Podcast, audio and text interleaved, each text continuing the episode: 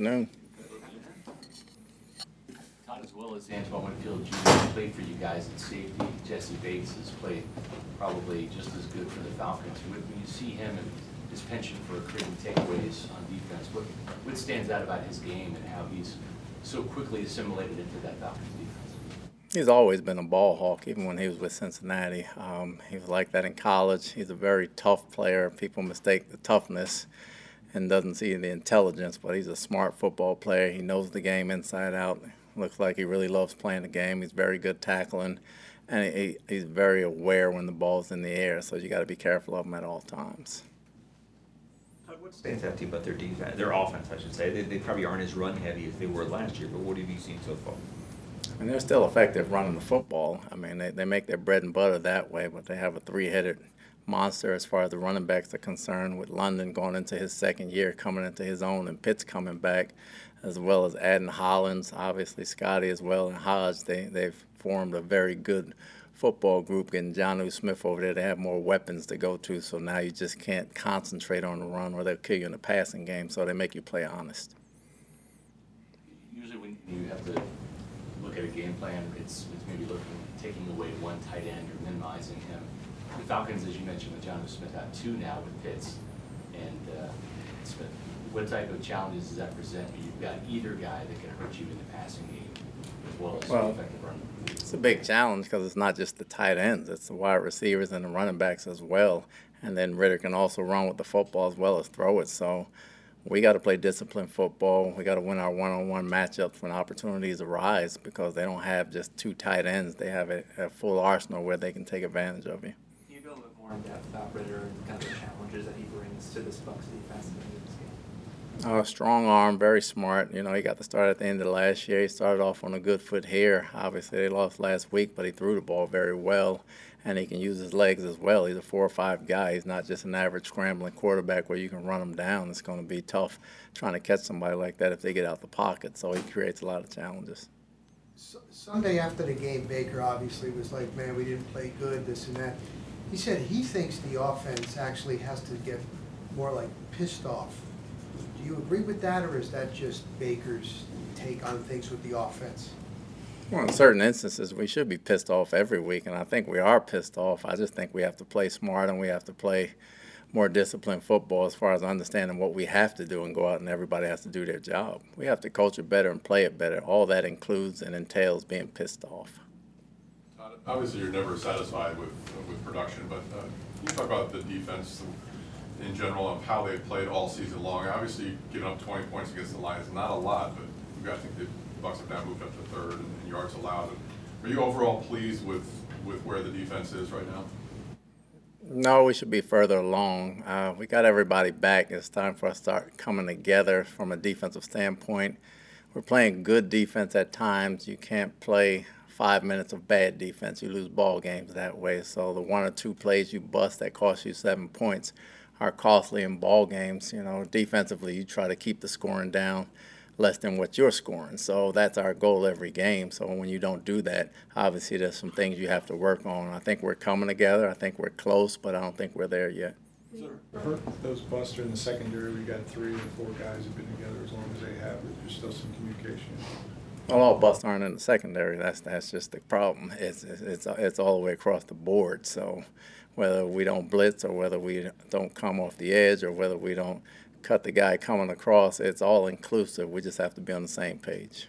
We only got, we got a small sample size of what Calijah Kancey could do in week one, but to see him out there in a full game uh, this past week, just your thoughts, it, it seemed like he was able to make an impact, and I know we got that sack, that first sack. I I thought he was active. I thought he was very active. I like the things he's doing. Obviously, he's got to get the rust off with the hand placement. And the more he plays, the more that'll come. Very excited to have him out there. Uh, I think he'll become a problem, and he's a good pressure player for us. Todd, when you look at the, the resources this team, you and Jason have, have put into this defensive front, right? Vita's a first round pick, Logan Hall essentially, you know, your top pick, Joe Tryon, Shoyinka, first round pick, and now Calijah. How important is, is it for these guys to really grow together quickly for your defense to, to get where it wants to be? And it looked like that, that group, before I mentioned, really kind of came together and all played pretty well for you on Sunday. Yeah, it's not just the high picks. You know, the free agents got to play well. The practice squad guys got to perform well. When we put you out there, we expect you to perform. And as a group, they're coming together from a communication standpoint and still getting nuances off of how to play off each other. But I think it's coming together. It's the first time we had them out there, so hopefully they can get better. Uh, The issues with the running game kind of, you know, date back to last year. Last time you've had really a dominant uh, performance was against Seattle. Is there a common issue that you're, you're seeing that kind of arising that's, that's preventing the the running game from taking off?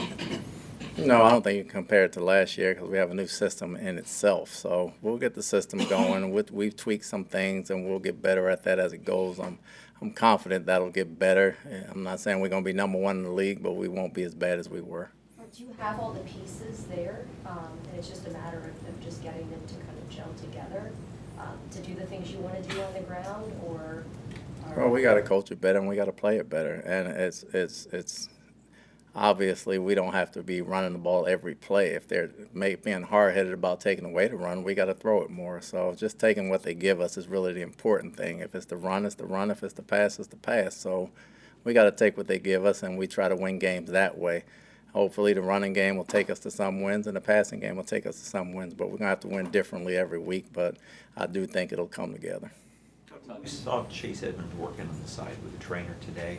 He's eligible to come back next week. Is that in play for him to, to be back practicing and, and even playing next week? If he's full speed, and we got to see where he is. Don't know where he is. He really just started running really out there. I got to see where he is with the trainers. Todd, Baker Mayfield had those overthrows in the game that constantly could the big plays to Trey Palmer. And you had said that, uh, that that happened during practice. When, when those misconnections down the field happen, is that an extra emphasis on practice this week to try to work on that, deep shots and and getting that chemistry? Is it's not just that. I mean, a lot of things happen in practice that carry over to the game that you want to fix. That's just part of it. I mean, we have things offensively, defensively, and special teams wise we need to fix, and we work on all that in practice. It, it's natural to overthrow a ball. That doesn't lose a ball game. Can it be a big play? Yes. It's just an incomplete pass. You work on timing. You work on that all the time. Whether it's a tick off or a tick short, you work on that whether you're on defense, you work on things, special teams, you work on things, offense, you work on things. That's just not a particular sticking point of what we're trying to do. Coach Bowles, your offensive line is allowing the fewest number of quarterback sacks and quarterback hits so far this season. Um, what's your evaluation on how they've been playing? I mean, Baker has something to do with that too. Obviously, I like the way Lucas pass protect, and our tackles have done a very good job there, and we've been okay in the interior. And when we haven't, Baker has been, you know, nimble enough to move out of the way and get out of some sacks. So it's good to have a elusive quarterback that way. But you know, just protecting the passer, as long as he's not taking the hits, it's a good thing. But the production, like we have last week, it's got to be better in the passing game. Coach, uh, Mike Evans has had four drops already this year. He's a guy that has dropped some passes in the past.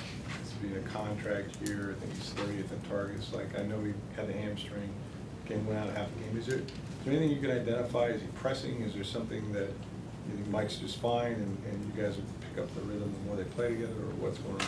Mean, we'll pick up the rhythm. Obviously, he's one of our better guys, so he's seeing double and triple coverages. So you got to go elsewhere. And when you're keen on that, you're not running it very well. It makes it very easy to double team the guy. So we got to do other things to free him up, and we got to do other things with other people, whether it's run or pass, to free him up, or they're going to concentrate on, on him all day. Todd, did you come out of Sunday's game relatively unscathed in terms of injuries? For the most part, yes. Todd, you mentioned uh, Luke uh, Goedeke. Uh, Where have you seen the biggest change with him moving back to right tackle? It Seems talking with Tristan that he's, he's playing with a lot of confidence and, and kind of a- an edge to the way he plays. I think the way him and Tristan worked out in the offseason together and him going back to tackle where he's comfortable playing and the system that we're playing has helped him a great deal. His confidence has skyrocketed that way. He's always been a tough player. He's a very tough player. He's, he's becoming a technician, and that's a great thing for him because he's always been almost like a mauler type. Man, he's, he's got, getting a lot of technique now, and he's had some success, and he's just growing to be a better player, and we like where he's at. Is he playing with some nastiness out there? He always plays with nastiness. Okay, thank you. Yeah. Baker will be in momentarily.